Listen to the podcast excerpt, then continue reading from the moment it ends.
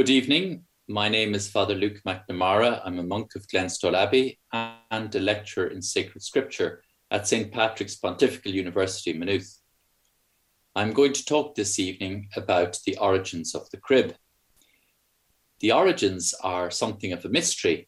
If we think about it, the first writings in the New Testament, the letters of Paul, barely reference the incarnation, Christ taking flesh.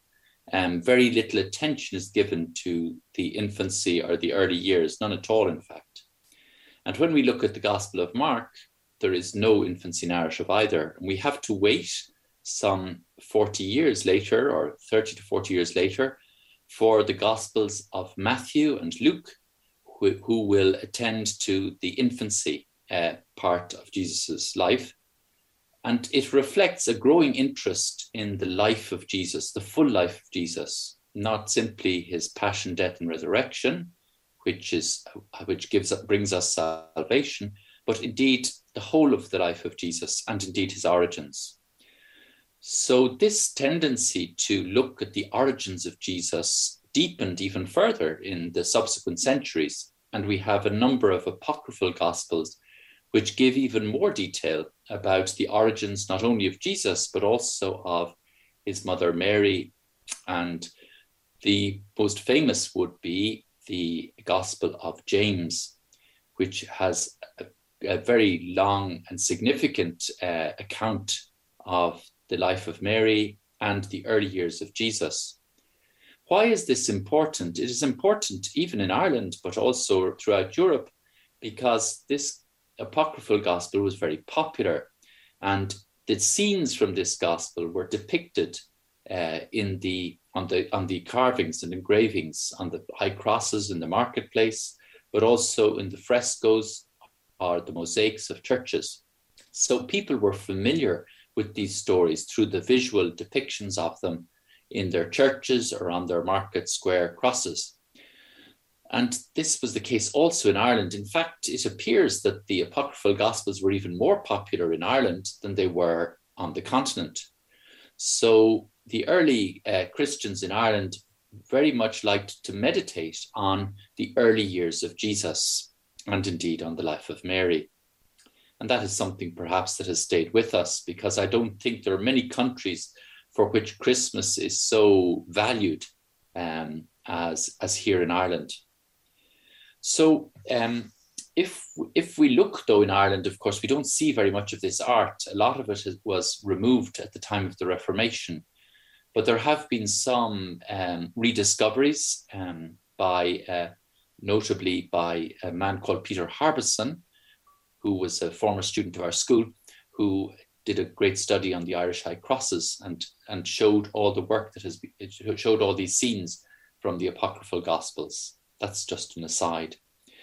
But if we look at a, at a crib, um, we might ask, um, wh- where did it first emerge from? And in actual fact, it emerged with St. Francis of Assisi in 1223. And there are two uh, theories as to uh, the inspiration for the crib. And the first is that in Italy, they used to have processions, devotional processions through the towns. And they would have kind of floats with people carrying uh, scenes from the, from, the, from the Gospels. And they would have scenes of the Nativity, the various scenes, the Annunciation, the birth of our Lord, the visit of the Magi, and so on. And these would be carried on floats. And and there would be people, you know, cheering along the sides. These were the great parades of, of the day, and they were very, very popular. And that's one theory, but why particularly Francis and why particularly in 1223? Now, Francis had gone to the Holy Land in 1219, 1220 to visit some of the new Franciscan houses that had been founded there. And during his time there, he made a very celebrated visit to the Sultan at a time of war during the Fifth Crusade, and he came in peace. And he was very well received, and it was a very great high point and um, in addition to uh, visiting the Sultan, he also went to Bethlehem and he would have visited there at the time of Christmas and he would have witnessed the nativity celebrations in the basilica in Bethlehem. And so he would have seen firsthand the processions, the visit to the grotto out in the fields and so on. So he would have visit, he would have seen all those celebrations enacted with real people. And so when he came back to Italy, simply within just four years, he was in the town of Greccio and he asked um, a man, Giordano, to climb up the, the mountain and prepare uh, a, in the in the cave in a cave up there a, a living crib. So they brought up um, the ox and the donkey. They brought up the the sheep, and many people came up, and there was an infant as well in the in the in the in the crib. So they came up and they had during um, the the mass, the midnight mass, they had a reenactment of the story of the nativity with real people, living people, and that was the first crib. It was a living crib with living people, and all the townspeople came, climbed up the mountain, and it was said that during the mass, uh, Saint Francis, who was acting as deacon at the mass, uh, woke the child up and took him in his arms um, at the for the for the Eucharist. And of course, that's very significant because um, the crib is a manger. It's it's something that animals eat from, and Christ becomes food, food for us. And so it was quite significant that Christ, the Christ child, is brought to the to the table of the altar at that moment on that first Christmas of with a crib, a living crib. So what Francis began became immensely popular and it became immensely popular um, almost instantly. It was an instant success. It went viral, as one would say today. It was extraordinary. It just uh, was spread not only through the Franciscan network, but the Dominican network, and also the monasteries. So um, it became very, very popular. Now, it, we are re- regarded as rather more staid, the monks, um, but in actual fact, we also had um, plays uh, in our liturgies in the church in the Middle Ages, um, but these were in house within the church. And what there was in at the same time, there were these devotional processions outside, which would have been more um, the the the mendicant style. So, um, it, it but at that at the same time, the cribs were welcomed by everyone and very very quickly.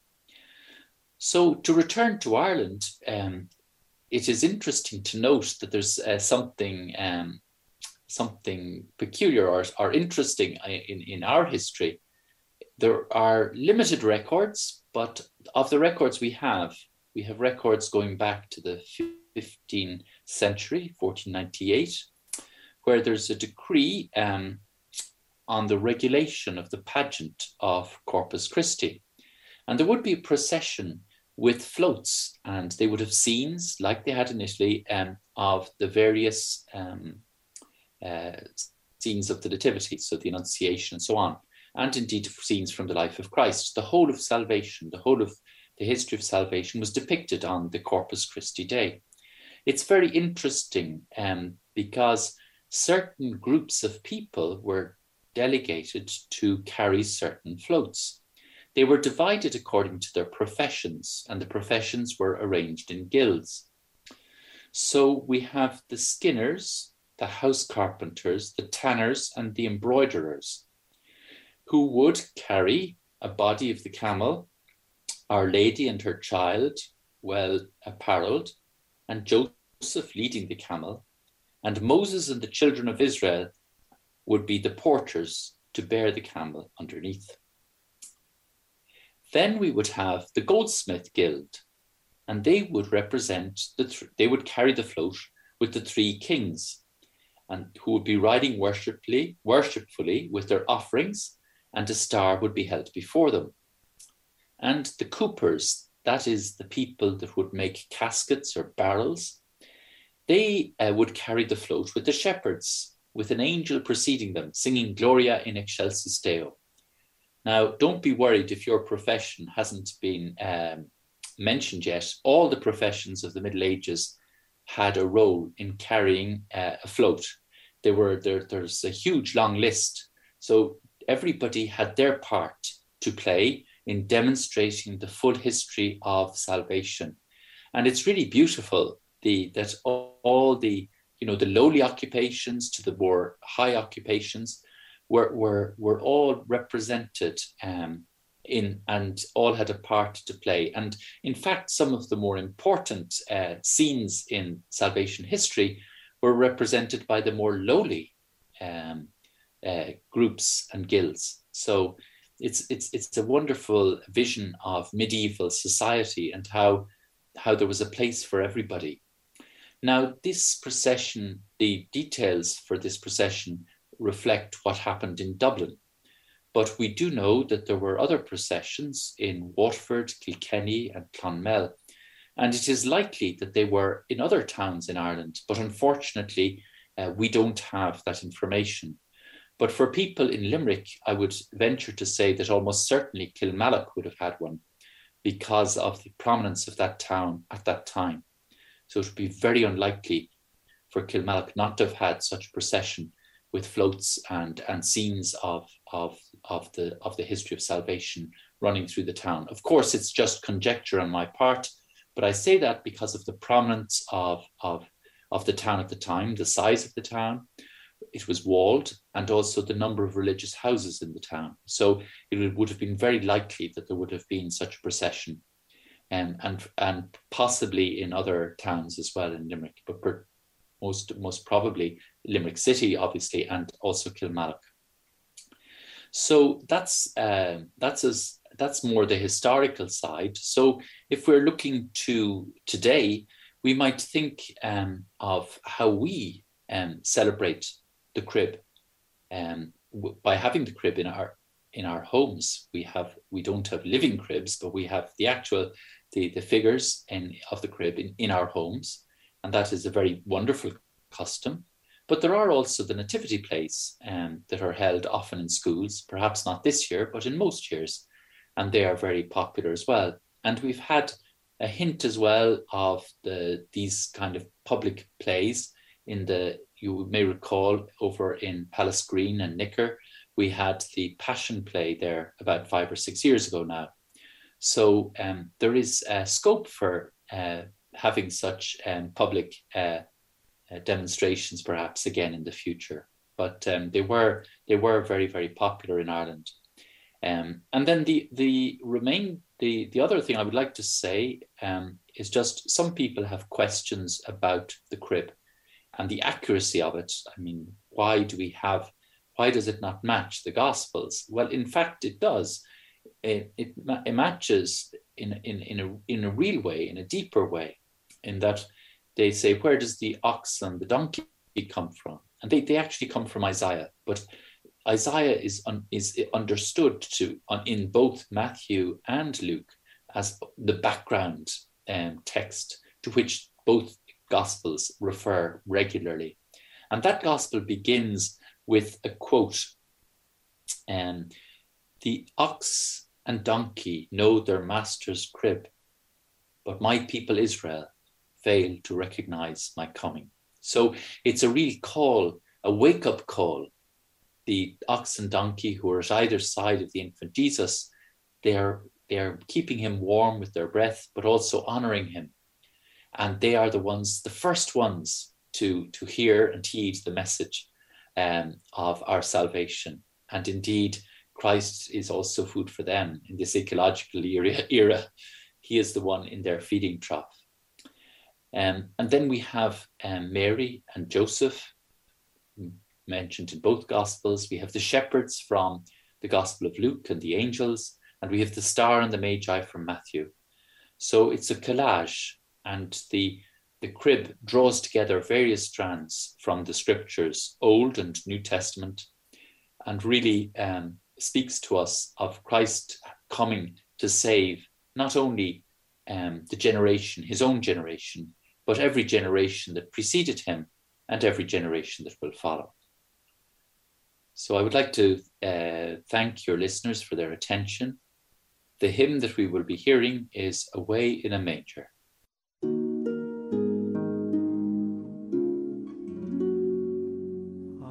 away in a manger, no crib for a bed.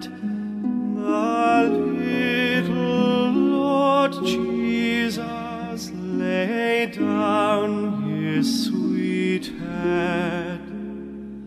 The stars in the bright sky looked down